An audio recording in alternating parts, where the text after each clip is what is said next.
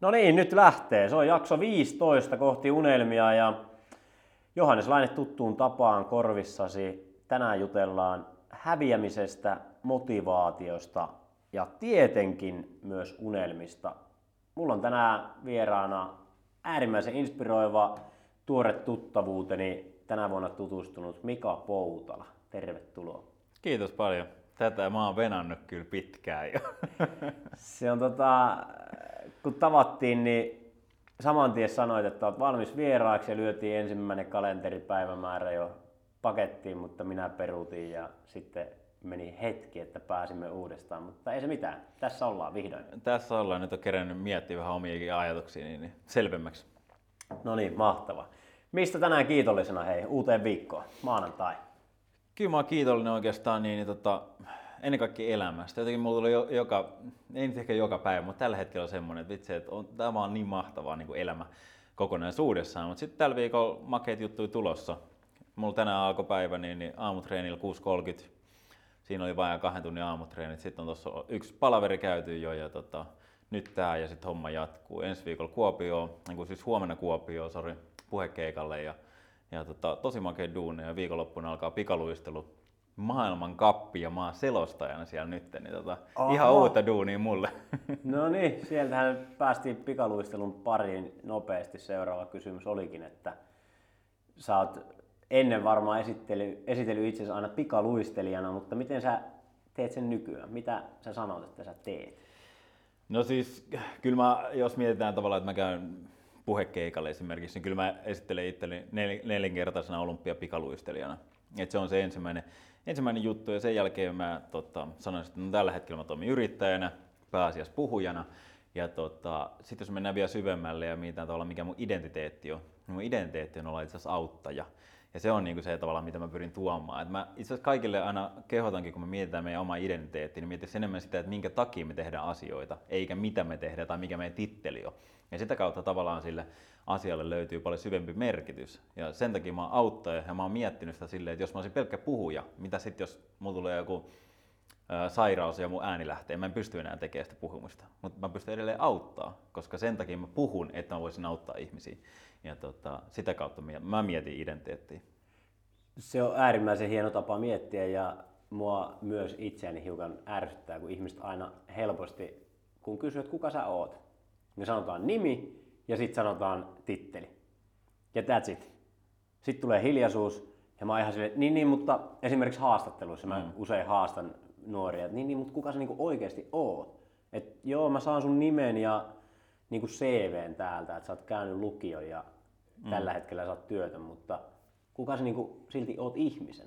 Kyllä. Ja mun mielestä tuohon voisi olla hyvä semmoinen apukysymys, että et, et mistä sä oot intohimoinen? Mm. Tai mikä on sun intohimo? Niin ihmiset niinku ymmärtää jotenkin paremmin sen, että mitä toi kaveri nyt hakee. Kyllä. Niin tota, mutta mut se on, se on niinku, mä oon ihan samaa mieltä, että musta, musta se on niinku vähän jännä fiilis. Ja sitten monesti tulee nimenomaan se työ sieltä esiin. Kun sitten taas jos me oltaisiin jatkettu tota, niin mulla olisi tullut mieleen, että no mä oon isä. Tässä tietenkin isänpäivä oli just eilen, että et sinänsä nyt kun nauhoitetaan, niin, mutta isä tuli sitten ja aviomies ja tämmöisiä asioita niin tulee mieleen enemmän kuin tavallaan se, että no mä nyt on esimerkiksi yrittäjä. Kyllä, totta. Ja itsekin tuoreena isänä, niin kyllä se tulee sanottua aika usein. Tota, nyt eilen oli mun ensimmäinen isänpäivä ja ai että oli hieno, hieno päivä. Tota, ja täytyy myös sanoa, että mä koen itse olevani myös auttaja, innostaja identiteetiltäni ennen kaikkea. Joten hieno, hieno olla samoissa riveissä niin sanotusti.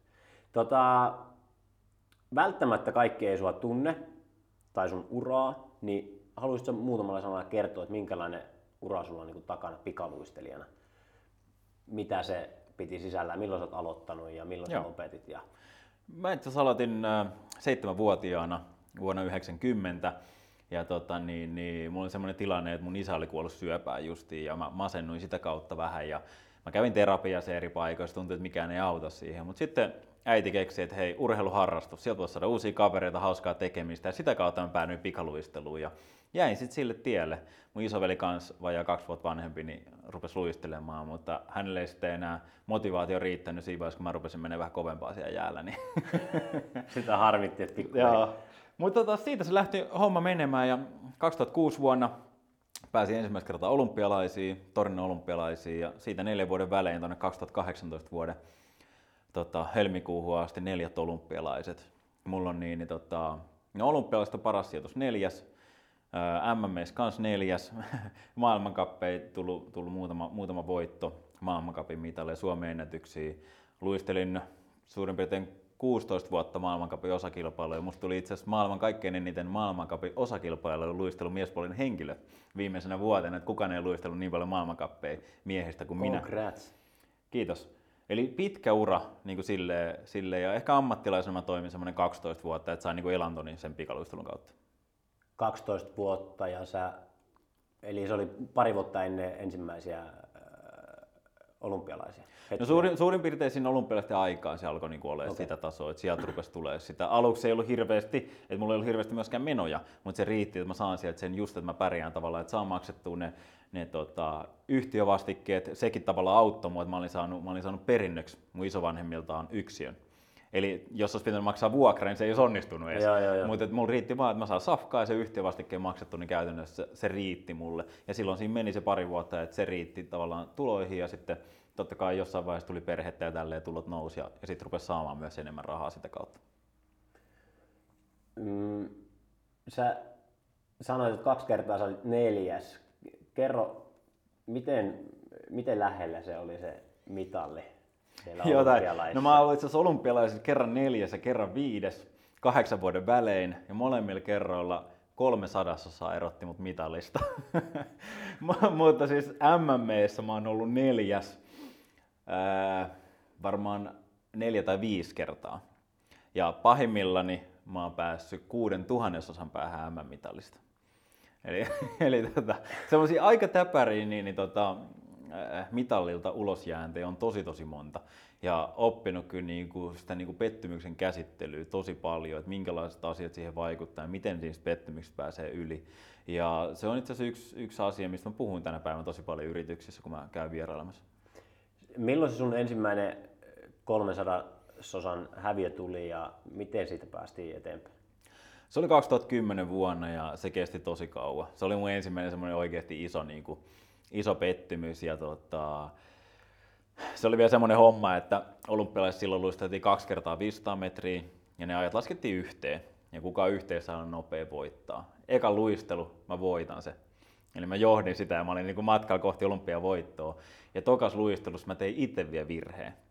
Eli tavallaan niin kuin, ei voinut ketään muuta syyttää myöskään, että se oli itse tehnyt virhe. Mutta koko kisoissa kukaan ei luistellut mua nopeammin. Eli käytännössä mä olin sillä hetkellä niin maailman nopea pikaluistelija, mutta mä en saanutkaan palkintoa. Ja kaikki tämmöiset asiat niin sit nosti sitä ongelmaa ja mulla meni yli vuosi, ettenkö mä päivittäin miettinyt sitä, että miksi tässä piti käydä näin. Ja se ongelma ei itse asiassa ollut se, että mä olin tehnyt virheen tai että et, et mä en saavuttanutkaan mun unelmaa tai että mä en osannut käsitellä pettymystä, vaan se ongelma oli itse asiassa nimenomaan siellä identiteettitasolla, mistä me aloitettiin tämä koko homma. Joo. Koska niin kuin ennen olympialaisia mulla oli jotenkin ruvennut mun identiteetti kasvaa semmoiseksi, että, Mika Poutalon pitää olla olympiamitalisti. Että muuten se on ihan nobody. Että eihän ketään kiinnosta, ketkä urheilijat, kelle on olympiamitali. Että eihän Johannes kutsu mitään entisiä urheilijoita, niin kelle olympiamitali, niin hänen podcasti ihan on sen niin. verran arvovaltaisia vieraita kuitenkin. Ja mä ajattelin silleen, että, että no ensinnäkin, että en mä ole mikään kunnon urheilija. Ja sitten mä ajattelin silleen, että onko mulla niinku mitään arvoa. Että se oli niin syvälle, että mennyt. Niin, et kun se kuitenkin, oli kaikki niin kuin luistelu oli tavallaan, luistelu oli kaikki, mitä mä teen tässä elämässä käytännössä. Mä olin satsannut siihen kaikkeni. Ja jotenkin mä ajattelin, että se myös määrittelee sen, kuka mä oon. Ja se oli se suurin ongelma sen pettymyksen käsittelyssä, koska samalla kun tuli se pettymys, niin mun identiteetti romahti saman tien tonne maanrakoon. Ja sen mä oon niin oppinut tässä, että mun mielestä se on niin yksi tärkeimmistä asioista pettymyksen käsittelyssä on se, että, että sun identiteetti on vahva ja sä tiedät kuka sä oot ja sä ymmärrät sen, että esimerkiksi mun tilanteessa että se, että miten nopea mä oon siellä jäällä, niin se ei vaikuta siihen, että mikä mun arvo on ihmisenä ja kuka mä oikeasti oon. Ja sen jälkeen on ihan eri asia niin käsitellä pettymystä, kun se identiteetti pysyy siellä niin takana sitten niin vahvana. Ja sä, sä tajusit tämän sen vuoden aikana sitten? No sanotaan, että kyllä siihen meni useampi vuosi. Mutta mä pääsin siitä asiasta yli niin kuin no, sen niin kuin suurin piirtein sen vuoden aikana. Et sen mä niin prosessoin sitä asiaa. Ja milloin tapahtui sitten se seuraava kova tappio ja miltä se tuntui? No seuraava kova tappio tapahtui sitten kahdeksan vuotta siitä. Eli siis käytännössä Aa, viime siinä vuoden meni. helmikuusta. Siinä meni tosi pitkä aika. Ja siinä tapahtui yksi iso asia, mikä muutti mun, mua niin kuin tosi paljon ihmisenä. Tapahtui ehkä kaksi-kolme vuotta sen 2010 jälkeen. Ja se oli, kun mä innostuin lukea kirjoja. Sitä ennen, tiedätkö, mä olin elämässäni lukenut ehkä kymmenen kirjaa koko elämäni aikana. Ja yhtäkkiä mä tajusin, että vitsi, mä voin oppia ihan älyttömästi kirjoja lukemaan. Ja siitä lähtien viimeisen joku seitsemän vuoden ajan, niin mä oon lukenut vähintään 50 kirjaa joka ikinen vuosi. Ja ne on kaikki semmoista niin itsensä kehittämistä tai, tai semmoisia asioita, mitä mä haluan oikeasti oppia. Mä en lue mitään fiktio, mm. vaan ainoastaan faktakirjallisuutta. Se on muuttanut mun niin ajattelua ihan älyttömästi. Se on vahvistanut mun niin identiteettiä, arvoja ja ajatusmalleja ja käyttäytymistä ja miten muuta mun tapojani ja miten mä suhtaudun omiin ajatuksiin ja kaikkea siis ihan älyttömästi. Ja ja kirjojen avulla niin mä opin tavallaan itsestäni myös tosi paljon, ja miten mä käsittelen tietynlaisia asioita. Ja sen takia tavallaan se uuden 300 pettymyksen käsittely oli ihan erilainen. Mulla meni itse asiassa kaksi päivää suurin piirtein siihen, ennen kuin mä olin ihan fine sen asian kanssa. Ja sen jälkeen mä itse asiassa tein semmoisen videon YouTubeen, että näin mä käsittelen pettymyksiä. Ja sitten se levisi ihan suht hyvin, että sitä mun mielestä 2500 kertaa katsottiin Facebookissa esimerkiksi ja vajaa 100 000 kertaa YouTubessa sitä video. 10 minuuttia mä paasaan pelkästään kameralle, että miten mä käsittelen pettymyksiä. Mutta siinä vaiheessa mä olin jo fa- niinku, sujut sen asian kanssa. Ja se nimenomaan johtui siitä, ensimmäinen asia, että mun identiteetti ei horjunut mihinkään. Ja toinen asia oli se, että mä olin ennen kilpailua valmistautunut siihen. Yksi tärkeä kysymys, mitä mä tänä päivänä kysyn aina ennen tärkeitä tilanteita, on se, että mikä on pahin asia, mitä voi tapahtua, jos mä mokaan. Ja mä rupesin miettimään tota ennen olympialaisia. Mä rupesin miettimään, mitä jos mä vaikka kaadun? Että mikä on pahin- asia, mitä voi tapahtua? Ja mä rupesin miettimään, no hetkinen, mulla on kaksi upeita lasta himassa, mulla on mahtava vaimo, meillä on upea koti, mulla on elämä tosi hyvin. Mä mietin, että okei, jos mä nyt mokaan, niin mitä tapahtuu? No todennäköisesti mulla on edelleen kaksi mahtavaa lasta, mulla on upea vaimo, mahtava koti, mun elämä on ihan sairaan makeet edelleen. Kyllä. Eli ei mitään hävittävää, koska yleensä kun me mennään johonkin tilanteeseen ja niin me jotenkin mietitään silleen, että jos tämä nyt menee pilalle, mun elämä on pilalla. Että on niinku, että jotain, että mulla tulee miljoona velat tai jotain muuta vastaavaa. Tosi harvoin ne on itse asiassa hirveän isoja asioita, mitä tapahtuu, jos sä mokaat. Se on just näin. Mulla on sama siis ollut. Ja kun mä menin ekan kerran puhumaan, mä en ole niin paljon tehnyt puhujakeikkaa kuin sinä, mutta kierrettiin jossain vaiheessa kouluja 18 semmoisessa lyhyessä ajassa. Ja, ää, siellä mä mietin, mikä on pahinta ja sitten, että mikä on parasta. Mä kävin nämä kaksi kelaa, niin sitten se, mikä on pahinta, se on niin, niin kuin, se on niin naurettavaa jopa, kun sen kelan käy lävitte, okei, eka keikka, 500 ihmistä kuuntelemassa, mä en tunne niistä ketään ja kukaan niistä ei ole ikinä kuullut mun nimeä, paitsi ehkä jossain pakollisessa infoviestissä, minkä Opo on lähettänyt. Nyt menette kuuntelemaan Johannes Lainetta. Ja tota, sitten mä tajusin, että no pahinta on se, että ketään ei kiinnosta. Mm. Joku heittää paperipallolla tai joku haukkuu idiootiksi. Ni, niin mitä sitten? Mutta se, mikä on niinku mielenkiintoista mun mielestä meidän ihmisen mielessä, on se, että jos me ei käydä tätä keskustelua itsemme kanssa, niin jostain syystä se alitajunta ajattelee, että tästä tapahtuu jotain ihan katastrofaalista. Jep. Ja jos me ei pysäytetä sitä kelaa, mikä tavallaan sieltä tulee alitajunnasta, niin se vaan menee pahemmaksi ja pahemmaksi ja pahemmaksi. Ihan vaan sillä, että sä ajattelet sun ajatuksia ja sä tuot sen tavallaan niin kuin tähän hetkeen julki ja aktiivisesti mietit, että mikä oikeasti on se pahinta. Ja se on ainoa tapa tavallaan pysäyttää se alitajunnan pyörittämä tavallaan niin kuin kela, mikä on ihan väärässä. Onks, oliko sulla jotain muuta vielä siihen, miten sä käsittelit sitä pettymystä kuin identiteetti ja mikä on pahinta? Mä keskeytin ehkä sut, mä en ole varma. Joo, no sanotaan, että, että noi on ehkä ne niin kuin tärkeimmät asiat. Ja sitten tietyissä tilanteissa on hyvä miettiä silleen, että, että, että no mitä seuraavaksi. Et kun aika usein on uusi mahdollisuus, tavallaan, että Niin sen tappion jälkeen. Sen tappion jälkeen. Yes. Että sä voit ruveta miettimään tavallaan silleen, että okei, no esimerkiksi 2010, niin mä tajusin, että mulla on vielä uusia mahdollisuuksia. No nyt 2018 mä tajusin kyllä aika nopeasti, että tämä oli kyllä mun vika chance niin tähän. Mutta sitten mä mietin silleen, että no hei, että et, tota, elämästä tulee varmasti uusia unelmia, uusia tavoitteita, mitä voi lähteä menemään. Et nyt on uusi, uusi niin kuin, tavallaan ajanjakso. Ja tavallaan sen, että ei liikaa tuijota siihen, siihen hetkeen, vaan miettii sitä tavallaan, että mikä on tulossa. Ja sitten myös tavallaan se, että pyrkii mahdollisimman nopeasti löytää asioita, missä voit olla kiitollinen. Koska meillä elämässä kaikilla on asioita, mistä me voidaan olla kiitollisia, mutta ne ei vaan tule hirveän usein mieleen silloin, kun tavallaan on se, käy semmoisia negatiivisia asioita ja, ja tavallaan sul menee semmoinen vääränlainen niin kuin kelapääs. Totta. Tota, häviämiseen liittyy vahvasti sit se motivaatio. Niin mitä vinkkejä ylipäätään niin kuin motivaation etsimisestä? Tai musta tuntuu, että niin kuin tosi monella ei ole motivaatiota lähteä tekemään sitä duunia, minkä moni asia vaatii, vaikka sä ainakin pinnallisesti sä haluat paljon asioita, mutta sitten ei ole valmis, ei ole sitä motivaatiota siihen käppiin. No, mä nostan ihan ekaksi tässä itse asiassa tavoitteen asettelusta yhden, yhden vinkin esille, koska monesti me mietitään tavallaan, että hei, että kun me halutaan jotain saavuttaa, niin meidän pitää asettaa tavoite. Ja siihen kolme vinkkiä tavallaan mulle nyt nopeasti, että aina kun me asetetaan tavoitteet, se pitäisi olla mitattavissa oleva, se pitäisi kirjoittaa ylös ja sillä pitäisi olla joku deadline. Ja nämä ei ole vielä tosi pitkälle. Mutta se, mitä me ei niinku monesti mietitä, on se, että, että mun mielestä tavoitteen asettamisessa, tavoitteen niinku tavoittelemis, tavoittelemisessa ei ole tärkein asia, ei ole se, että sä saavuttaisit sen tavoitteen, vaan se, että susta tulisi semmoinen ihminen, joka voi sen saavuttaa. Eli että sä asetat elämään semmoisia tavoitteita, mitkä vie sua siihen suuntaan, minkälaiseksi ihmiseksi sä haluat tulla. Ja se on se kaikki juttu. Esimerkiksi mä en koskaan saavuttanut elämässäni olympiavoittoa, mikä on mun isoin tavoite urheilussa. Mutta tiedätkö, musta tuli semmoinen ihminen, ketä olisi pystynyt sen saavuttaa, ja semmoinen ihminen, mikä mä haluan olla. Ja mä oon siitä ihan älyttömän kiitollinen. Mä en vaihtaisi mitään niin kuin pois mun urheiluurasta. Esimerkiksi jos 2010 mä olisin voittanut se olympiakultamitali, niin mä olisin todennäköisesti lopettanut, koska mulla oli semmoinen ajatus, että mä lopetan niiden jälkeen, jos mä voitan se olympiakultamitali. Ja nyt kun mä mietin, että jos kahdeksan viimeistä vuotta, mitä mä luistelin, kaikki ne opit ja kokemukset olisi jäänyt kokematta, niin en mä tänä päivänä olisi valmis vaihtaa sitä kokemusta siihen olympiamitalliin. Eli se on ollut niin arvokasta. Mm. Mutta sori, tämä oli vähän pitkä alustus motivaatiosta. Mulle ylivoimaisesti tärkein asia motivaatio löytymiseen on se, että sulla on selkeä päämäärä, selkeä tavoite. Koska mulla oli muutamia semmoisia vuosia ja kausia, milloin mä luistelin, mutta mä en oikein tiennyt, että mitä mä haluan siltä luistelua, tai miksi mä sitä teen. Ja silloin kun oli semmoisia aamuja, että hei nyt sata räntää tuolla ulkoa ja pitäisi lähteä lenkille, ja mä katsoin niin mä olin silleen, että voi olla, että on sali loppu iltapäivä, että ehkä mä menen sitten myöhemmin. Kun ei ollut se selkeä, niin kuin, sä mietit, miksi mä menisin tonne. Niin, ei Mut niin, niin, mutta niin, silloin niin kuin niissä niinä vuosina, kun mulla on selkeä päämäärä, selkeä tavoite, niin kun mä herään ja mä näen sen räntäsateen siellä, niin mulla jotenkin automaattisesti tulee semmoinen fiilis, että, että todennäköisesti kaikki mun kilpakumppanit ei lähde tänään lenkille.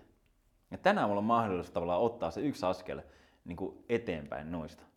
Eli se on ollut mulle ihan sairaan tärkeä asia. Ja toinen asia on se, että silloin kun sulla on tavoite, niin sä mietit tavallaan, että minkä takia. Että mikä on se syy, miksi sä haluat saavuttaa sen tavoitteen. Se tuo mulle ainakin motivaatio. Koska yleensä mä ymmärrän sen, että esimerkiksi mulla, mulla niin urheilussa, niin, niin tavallaan niin kuin, okei, okay, siellä oli se mitalli, mutta se, niin kuin se syvin tavallaan syy, että minkä takia mä haluan voittaa sen mitalin, eihän se ole se, että, että mulla on se mitalli tai että, että mä saisin jotenkin niin kuin, jotain näkyvyyttä tai feimiä sitä kautta. Vaan itse asiassa viimeisenä vuosina, kun mä luistelin, niin Mulle isoin syy tehdä parhaani oli se, että mä olin ymmärtänyt, että sen jälkeen kun mä lopetan, niin mä haluan auttaa muita ihmisiä saavuttaa tai heidän niin tavoitteita ja unelmiaan. Ja mä täysin, että hei, mieti mikä upea tarina tässä on. Ja nyt kun mä teen parhaan, niin mä opin ihan älyttömästi. Ja mä voin kertoa niille, että okei, että jos mä kahdeksan vuotta sitten mä tota, niin, niin, jäin 300 mitallista, nyt mä teen duunia näin, niin paras juttu voi olla, että mä saavutan sen mitalista. Mä voin kertoa, että miten mä tein sen. Mm. Tai sitten itse asiassa vielä hienompi tarina voi olla, että mä epäonnistun uudestaan. Ja mä en saavuttanut sitä. Koska se on paljon inhimillisempää. Totta. Suurin osa meistä ihmisistä kokee niitä pettymyksiä Kyllä. toisensa jälkeen ja aina välillä tulee se onnistuminen. Mitä mä voin oppia siitä? Ja mä tajusin, että hei, että tiedätkö, mä oon vähän niin kuin semmoinen koekaniini. Mä teen juttuja, mitkä tulee auttaa muita. Se ei välttämättä musta tunnu hirveän kivalta. Ei se ollut kiva hävitä. Se tuntuu ihan kauhealta hävitä. Mutta mä tajusin tosi nopeasti, että vitsi, että tästä on oikeasti apua muille. Ja aina kun sä pystyt jollain tavalla yhdistää sen sun intohimon, sen mitä sä teet, siihen, että siitä on apu jollekin muulle, niin se merkitys kasvaa ihan älyttömästi ja myös se motivaatio kasvaa ja pysyy siellä yllä. Aamen. se, se oli erittäin, erittäin hyvin kiteytetty. Vaikka sä pidit sitä pitkänä, niin se oli silti lyhyesti siihen, että miten löytää motivaatio ja mitä, mitä sillä, tai miten, miten löytää motivaatio ja mitä se sinulle on ollut ja toivon mukaan myös joku saa siitä konkreettisesti jotain. Mun puhe ei pysynyt ihan kärryllä, koska samaan aikaan yritti etsiä uutta kysymystä ja se katosi täältä minun hienosta Excelistä. Öö, no se siitä motivaatiosta oikeastaan. Ei mulla siihen, se, sä avasit sen niin hyvin. No, me, miten sitten, ö, puhuttiin vähän sitä epäonnistumisesta ja motivaatiosta ja häviämisestä, mutta sitten onko sulla ikinä ollut mitään, mikä sulla on niin pelottanut tai pelottaako sua ylipäätään niin tällä hetkellä niin asiat vai painat vaan kaikkea, mitä sä haluat ja ihan sama, että jännittääkö vai ei? No mä, mä oon periaatteessa kyllä niinku, tota, ulkoistanut, ulkoistanut pelon. Että et mua ei sinänsä niinku pelota mitä. Mä ymmärrän, että mua on, niinku, mua on pelottanut ja jännittänyt joskus nimenomaan, nimenomaan silloin 2010 aikoihin, että mitenköhän tämä tulee ja mitä jos mä en onnistu. Ne on, asiat on pelottanut. Mutta sitten kun tarpeeksi monta kertaa sä epäonnistut tai se oma menee huonosti ja sä huomaat, että ei mitään ihmeellistä tapahdukaan, niin jotenkin se menettää tavallaan myös sen pelon. Mä en myöskään pelkää niin mitään kuolemaa tai, tai uusia juttuja tai, tai esiintymistä tai tämmöistä. Ja se oikeastaan johtuu siitä, että mä uskon hirveän vahvasti semmoiseen niin johdatukseen ja tarkoitukseen. Et, et se mitä me tehdään, niin silloin on niin kuin tarkoitus, silloin kuin johdatus. Ja se, että et monesti asiat, mitä me pelätään, on semmosia, mihin me ei pystytä vaikuttaa hirveästi. Ja kun mä jotenkin rupean miettimään sitä, että, että okei, että mä pelkään jotain asiaa, mihin mä en pysty vaikuttaa hirveästi, niin, niin kuin, mikä se idea siinä on? What's the point? niin, et, et mä ymmärrän, että jos mä niinku pelkäsin jotain asiaa, mihin mä pystyn vaikuttaa, niin silloin, että mä äh, huolehdin siitä asiasta paremmin, niin se pelkokin ehkä poistuu. Mutta jos se liittyy semmoiseen, koska monesti se liittyy semmoiseen, mihin me ei pysty oikeasti tehdä mitään. No totta. Et, et vähän sama asia kuin, että et joillain ihmisillä, niin tiedätkö, se fiilis päivään esimerkiksi riippuu säästä. Ja mä, niin kuin, et siis hetkinen, et siis jos ulkona sataa, niin tästä tulee huono päivä. Mä sitten, okei. Okay. Et siis, minkä takia? Mä siis, mä en, niin kuin, ei mene mun kaalin. Ja sama ei, juttu sama. vähän niin kuin pelon kanssa, että et tiedätkö, että et jos on semmoinen asia, mihin pystyn vaikuttamaan, niin mä teen kaikkeni sille, että se homma menee niin hyvin kuin vaan mahdollista. Mutta jos on semmoinen asia, mihin mä en pysty oikeasti vaikuttaa, niin mä sanon, että antaa tulla, mitä se tulee. Et, et toi on mun mielestä tosi tärkeä asia meidän niinku, ihmisillä ymmärtää se, että mitkä on semmoisia asioita, mihin pystytään vaikuttaa ja mitkä on semmoisia, mihin ei pystytä. Mm, ja ei oikeasti, ei meillä ole mitään järkeä käyttää aikaa tai energiaa semmoisten asioiden pohtimiseen, mihin me ei pystytä vaikuttaa. Se on todella niin kuin naurettava. Mulla, siis meni pitkään, että mä tajusin se. Mä yhdessä vaiheessa kun tajusin että hetkinen, että tämä on muuten just semmoinen asia, että mä itse paasaan tästä ja mä silti niin kuin tavallaan mietin ihan turhaa sitä. Ja se on, se on opettanut mulle tosi paljon, kun mä tajunnut tavallaan erottaa ne asiat, että, että mihin mulla on oikeasti vaikutusvaltaa ja mihin ei. Just näin. Mä vitsailen, että nykyään kun sataa vettä, niin mä aina sanon, että menkää nyt ihmeessä ulos, että sieltä tulee unelmia, että mm. se on niin, niin kuin päinvastainen Kyllä. tapa, että nyt tulee unelmia taivaalta, että ei muuta kuin kohti unelmia. Ja hei, katsotaan pikkulapsia. Mitä niin, tapahtuu, kun sataa nimenomaan, vettä? Nimenomaan. No sit, voidaanko mennä hyppiä tonne lätäköihin? Just näin, just näin. Miksi se katoaa Vitsi, jos me se? saatais niinku pienikin fiilis siitä, että mitä ne lapset näkee siinä sateessa. Just näin. Me ollaan niinku opittu tuijottaa ihan vääriä asioita. Kyllä. Ja sitten niistä valita. Tota, no sitten teeman mukaisesti niin kysyttävä, että mistä sä unelmoit tällä hetkellä, minkälaisia tavoitteita sulla on itsellesi? Mä unelmoin tällä hetkellä siitä, että mä voisin auttaa mahdollisimman monta ihmistä saavuttaa omia unelmia ja tavoitteita. Mulla on vähän niin kuin semmoinen jännä fiilis, mutta semmoinen tietynlainen niin kuin oma unelma on ö, vähän niin kuin mennyt taka-alalle. Et mulla jotenkin mun unelmasta, unelma on niin kuin tullut siitä, että jotkut muut ihmiset saavuttaa niitä unelmia.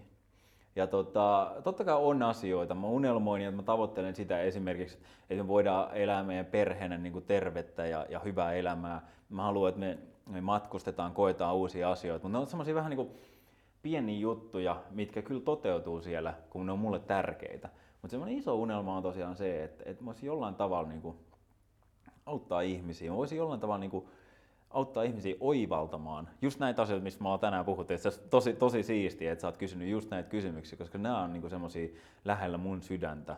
Koska mun uskon, että nämä on isoja asioita. Me puhutaan liian usein niin kuin siitä, että, että me puhutaan, varmaan sunkin ihan voitaisiin puhua niin kuin ravinto, uni, liikunta, miten tärkeitä ne on meille. Kyllä. Mutta on niin paljon enemmän. Just näin. Et noista asioista puhutaan niin paljon, mutta siitä tavallaan, mitä tapahtuu meidän niin kuin pään sisällä, niin siitä puhutaan vähemmän. Ja semmoisia konkreettisia työkaluja siihen, että miten sä pystyt niin kuin fiksaamaan niitä asioita, mitkä on sun pään sisällä, niin se on niin kuin mulle semmoinen äärettömän tärkeä asia. Ja se, minkä mä oon huomannut, että mä tykkään tavoitteen asettamista ihan äärettömästi ja tavoitteita käyttää. Mutta luisteluuran jälkeen urheilussa on tietysti niin helppo, se on ollut niin helppo mitattavia tavoitteita ja siellä on kaikki aikarajat ja kaikki. Mutta sen jälkeen yrittäjänä mulla on ollut haastavampaa saada semmoisia selkeitä tavoitteita. Ja mä ymmärrän, että okei, on hirveän helppo vaikka joku liikevaihto tai joku tämmöinen laittaa, mutta kun Mut kun se, ei ole niin mua. Se ei ole mua. Niin, Niin, just näin. Se ei ole mulle niinku se merkityksellinen. Sitten kun, sit kun me puhutaan asioista, mitkä on merkityksellisiä, niin niitä on välillä vähän vaikeampi mitata. Ja kun mulle tavallaan on hirveän tärkeistä tavoitteista, ne olisi jotenkin mitattavissa olevia juttuja. Mutta siis mulla on pieniä tavoitteita koko ajan laita, mutta semmoinen niin iso tavoite. Ja se on enemmän se muiden auttaminen. Ja löytää siihen uusia kanavia. Ja mi- tavallaan myös kehittää itseäni sinne siihen. mitään sellaista tavoitetta, minkä voisi mitata helposti? Et onhan toi iso unelma ja iso tavoite sulla, mitä sä haet tuolla takaa. On, ja siis ehdottomasti. siis mun mielestä voisi olla esimerkiksi, kun tällä hetkellä tosiaan niin pääasiassa mä teen sitä, sitä kautta, että mä käyn yrityksissä tapahtumissa puhumassa, niin voisinhan mä vetää vaikka, että tavoitteen mulla on, että mulla on sata 10 keikkaa miljoonaa, vuodessa, niin. vaikka. 10 miljoonaa ihmistä auttanut. Niin. Tai että, että sosiaalisessa mediassa tavallaan, kun mä pyrin jakaa siellä kanssa näitä juttuja, että mun sosiaalisen median kanavat vaikka kasvaa, ja sitten tämmöisiä tavoitteita, niin nehän totta kai ne on hyviä, ja sitten pystyy tekemään selkeitä action steppejä, pystyy tekemään hyviä suunnitelmia, seuraamaan sitä hommaa, miten se etenee. Mulla itse asiassa tällä hetkellä, niin mä tiedän, että kun sulla on miljoona yleisö, niin mulla on pakko sanoa, mutta mulla on Instagramissa tavoitteen saada tuhat uutta seuraajaa tämän vuoden loppuun mennessä. Tietenkin nyt, jos tämä tulee tammikuussa vasta, niin tämä on vähän vanha juttu, mutta mutta tota, se on Mutta tällä menkää hetkellä- silti seuraamaan Niin, Mika menkää silti, kyllä. Mutta se on mun tavoite. Ja tiedätkö, makea juttu, mitä tapahtui. Mä viikko sitten lanseerasin tämän mun tavoitteen. Ja tota, niin, niin, kun mä rupesin puhumaan mun tavoitteista, niin jengi rupesi auttamaan. Tiedätkö, yhtäkkiä, esimerkiksi viime viikon ö, torstaina, niin viisi eri tyyppiä teki storeja siitä, että minkä takia tätä tyyppiä kannattaisi seurata. Ja Ei vii, vitsi. sen yhden päivän aikana mä sain yli 200 uutta seuraajaa. Oikeesti. Ja mulla on tavoitteena, tästä on nyt seitsemän viikkoa vuoden loppuun, niin tuhat uutta seuraajaa yhtäkkiä päivässä. Mä sain 200 uutta seuraajaa sillä, että mun frendit, vähän semmoistakin, ketä mä en tunne hirveän hyvin, niin näki sen, että hei, ne on seurannut mua. Se, se tavara, mitä mä annan, se on arvokasta. haluaa jakaa ja ne teki, eteenpäin. halus jakaa sitä. Mä olisin, että vitsi mitä tyyppejä. Et mä haluan olla tommonen tyyppi. Että kun joku tavalla mä pystyn tekemään jonkun pienen jutun jollekin, mikä on hänelle tärkeä. Ja sitten oli yksi hyvä, meidän yhteinen frendikin PT Peippo, oli muuten Joo. tämän niin semmoinen isoin, isoin Aa, tyyppi, no niin, no ketä niin. laittoi sitä menee. Ja, ja mä olin silleen, että tota, et sit, sit kun mä laitoin sille, että kiitos oikeasti tosi paljon, että tää räjähti käsi, että yhtäkkiä tuli 50 uutta seuraajaa. Sitten lopulta tuli yli 200 sen päivän aikana. Ja sitten mä niinku laitoin sille noita messageja ja tälleen näin. Sitten se oli silleen, että vitsi, mulla tulee niin hyvä fiilis, kun sulla on hyvä fiilis. Kyllä. Ja siitähän on kysymys. Siitähän on kysymys nimenomaan. Että kun sä pystyt auttamaan jotain toista, niin kyllähän sä saat siitä itsekin ihan älyttömästi. Se on just näin, samalla tiellä ja äh, vitsi PT Peippo mullakin ollut vieraana ja ei ole vielä tullut jakso pihalle, mutta siis aivan huikea. Täytyy sanoa, että hän on hieno auttaja kyllä, koska ää, ihan ilman mitään, että mä olin edes kertonut, se oli huomannut jostain, että Ederedi etsii Suomen parasta lounasravintolaa. Ja se oli haipannut sitten meitä siellä, että Joo. menkää äänestää ja näin.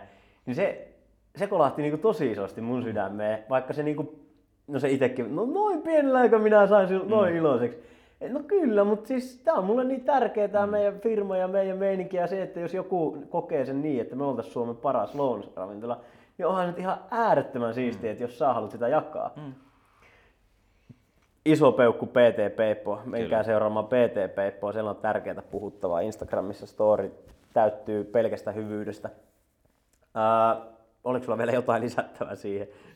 Ei tainnut olla, en mä muista mihin me jäätiin. Mutta tota- Tuhat mut- Instagram-seuraajaa ja niin edelleen Mut- sinne mut- seuraamaan. Joo, ja se, mutta siis idea on siinä, että silloin kun sulla on se tavoite, niin puhu Niin siitä. puhu jes, just Koska näin. silloin ne tyypit, ketkä oikeasti niinku on samalla linjalla, ne haluaa jeesaa sua yleensä. Ja ne on pieniä asioita tavallaan, mitä he tekee, mutta ne on sulle isoja asioita. Just tää oikein, mun mielestä toi on hyvä, kun säkin sanoit silleen, että, että just Peippo oli silleen, että no ei tää tullut mitään, että ihan pikku juttu. Mutta kun se on mulle ja se oli sulle Just älyttömän iso juttu. Ja sitten toinen tähän pakko sanoa, että ää, liian usein me mietitään, että no eihän joku halua auttaa mua. Miksi sä teet semmoisen oletuksen? Sä et ole kysynyt. Mitä se maksaa se vaiva? Et sä kysyt, jos sä saat ei, mitä sitten? Hmm. Sä silti kysyit. Sua kaduttaa se, että sä et kysynyt, kuin se, että sä kysyit. Eikö vaan? Just näin. Eli liian usein me jätetään kysymättä apua myös. Mutta sitten on hienoa myös, että ihmiset auttaa vaan kun sä kerrot ääneen, että sä tarvit jeesi, mm. Mutta sitten sen lisäksi niin muistakaa ihmiset pyytää suoraan, kyllä jengi auttaa. En mä kai uskon, että mä saan näin huikeita tota, vieraita, jos multa olisi kysytty, että ketä mä saan podcast-vieraaksi, niin tietyllä tavalla mä ehkä unelmoin vähän pienemmästä, mutta hittolainen, mä oon saanut monta maailmanmestaria ja pikaluistelijat ja Suomen ravintokurut ja niin kuin vaikka ja ketä vieraina, niin kuuskaltaa kysyä, niin harvoin ne sanoo ei, koska ihmiset lähtökohtaisesti haluaa auttaa. Hei, tota, noin puolen tunnin jaksoihin on pyritty ja nyt kello näyttää tuo 30 minuuttia mittarissa, niin me painetaan tärkeiden asioiden ääreltä, no tärkeitä nämäkin, mutta tämmöisiin lyhyisiin vastauksiin, jossa mä kysyn vaan sulta jonkun kysymyksen ja ei avata sitä sen enempää. Ää, sä puhuit, että sä luet paljon, niin aloitetaan siitä. Minkälai, minkä kirjan lukisit, jos saisit vain yhden lukea? Niin kuin, että mä en olisi koskaan lukenut mitään muuta kirjaa, mä lukisin vain yhden, vai, vai nyt tässä Mä en hetkessä? halua rajoittaa Okei. Okay. mieltä. No, mutta mä, mä otan tämän semmoisen, että, että mun mielestä kaikkien ihmisten pitäisi lukea Andrew Carnegien kirjaa, että miten saan menestystä, vaikutusvaltaa ja ystäviä. Jos saisit opettaa yhden asian ihmisille, jonka ne varmasti oppis sen jälkeen, kun sä oot sen kertonut heille, niin mikä se olisi? Auttamisen tärkeys. Jos nyt ei olisi mitään rajoitteita, niin kuin sun mielessä ei kauheasti olekaan niitä, mutta ei olisi rahallisia tai ajallisia tai paikkasidonnaisia, niin mitä sä tekisit? Tämä onkin paha. Mä siis, mä elän unelmaani, eli mä tekisin kyllä tätä, mutta sen lisäksi mä ehkä asuisin jossain niin, niin lämpimässä osana vuodesta. Jos saisit valita yhden ihmisen, kenen kanssa lähtisit tänään lounaalle, ihan, ihan kenet tahansa, niin kuka se olisi? Carl Lenz. Ei välttämättä sano jengille mitään, mutta Sä siis huomasit tota- mun ilmeestä, mulla ei sano mitään, mutta mä, en, mä, mä oon siitä huo... Tota, No joo. Joo. Äh, en tiedä tuliko tässä nyt vahvasti, vahvasti siis se ilmi, mutta siis, siis mä, mä oon vahvasti uskovani kristitty. Ja tää on tota, äh, New Yorkista semmoisen seurakunnan pastori, ja tota, mistä yli käy, niin, niin, käy niin, niin tota, kaikki koristaroja ja, ja sitten siellä käy niin kaikki tota, noita jul, julkiksi ja tälleen näin, niin sen kanssa makea päästä juttelemaan. No, se on varmaan sitten ensi vuonna sun kalenterissa. No joo, mä itse asiassa tota, puolentoista viikon päästä lähes nykiin, niin katsotaan, No niin. tapaisiko jätkä. Jos sun pitäisi muuttaa autiolle saarelle, niin mitä mukaan? Perhe. Ja loppuun vielä Mika Poutalan aamurutiinit. Mä yleensä herään tosi nopea sängystä ja aamutoimien jälkeen, siis mitä tarkoittaa käytännössä, käy vessassa ja tämmöisiä, niin mä lähden treenaamaan. Mä yleensä niin, niin siis treenaan ihan ilman ravintoa niin sanotusti, vedän lasin vettä ja tälleen näin, sitten vasta treenin jälkeen vedän, vedän sen tota, ravinnon, mutta treeni mahdollisimman nopeasti heti aamuun. Se on oikeastaan se iso juttu. Ja sitten illalla mä luen, luen paljon just kirjoja tällaisia. Välillä mä oon myös lukenut aamuisin, mutta nykyään mä treenaan niin aikaisin, kun mä 6.30 treenaamaan, niin mä en vitisi herää viideltä, että mä kerkeen lukea silloin. Niin. Mutta se on oikeastaan se. Yes. Ja sitten mistä sinua voi seurata? Instagramista me ainakin jo puhuttiin, mutta onko muita kanavia, minne ihmiset ohjaa? Joo, Instagram on tällä hetkellä nyt siis se, se työn alla, eli siellä on, siellä on nyt nämä tavoitteet, mistä puhuttiin, niin se on, e- eli ehkä aktiivisin siellä. Mutta Facebook, LinkedIn, Twitteri, tämmöisiä. Et ehkä bisnesasioista huomaa, että LinkedIn toimii, toimii siinä hyvin, mutta henkilöbrändin rakentaminen tällä hetkellä panostus on siellä Instagramissa, eli siellä kannattaa seurailla. Aivan mahtavaa. Hei, kiitos paljon, että pääsit vieraaksi. Kiitos, kiitos. kiitos kuulijoille ja kertokaa ihmeessä, jakakaa ajatuksenne tuohon alle tai omiin kanaviinne ja täkätkää Mika Poutala, Johannes Lainen, niin päästään jatkaa keskustelua sosiaalisen median puolella. Mahtavaa päivää kaikille!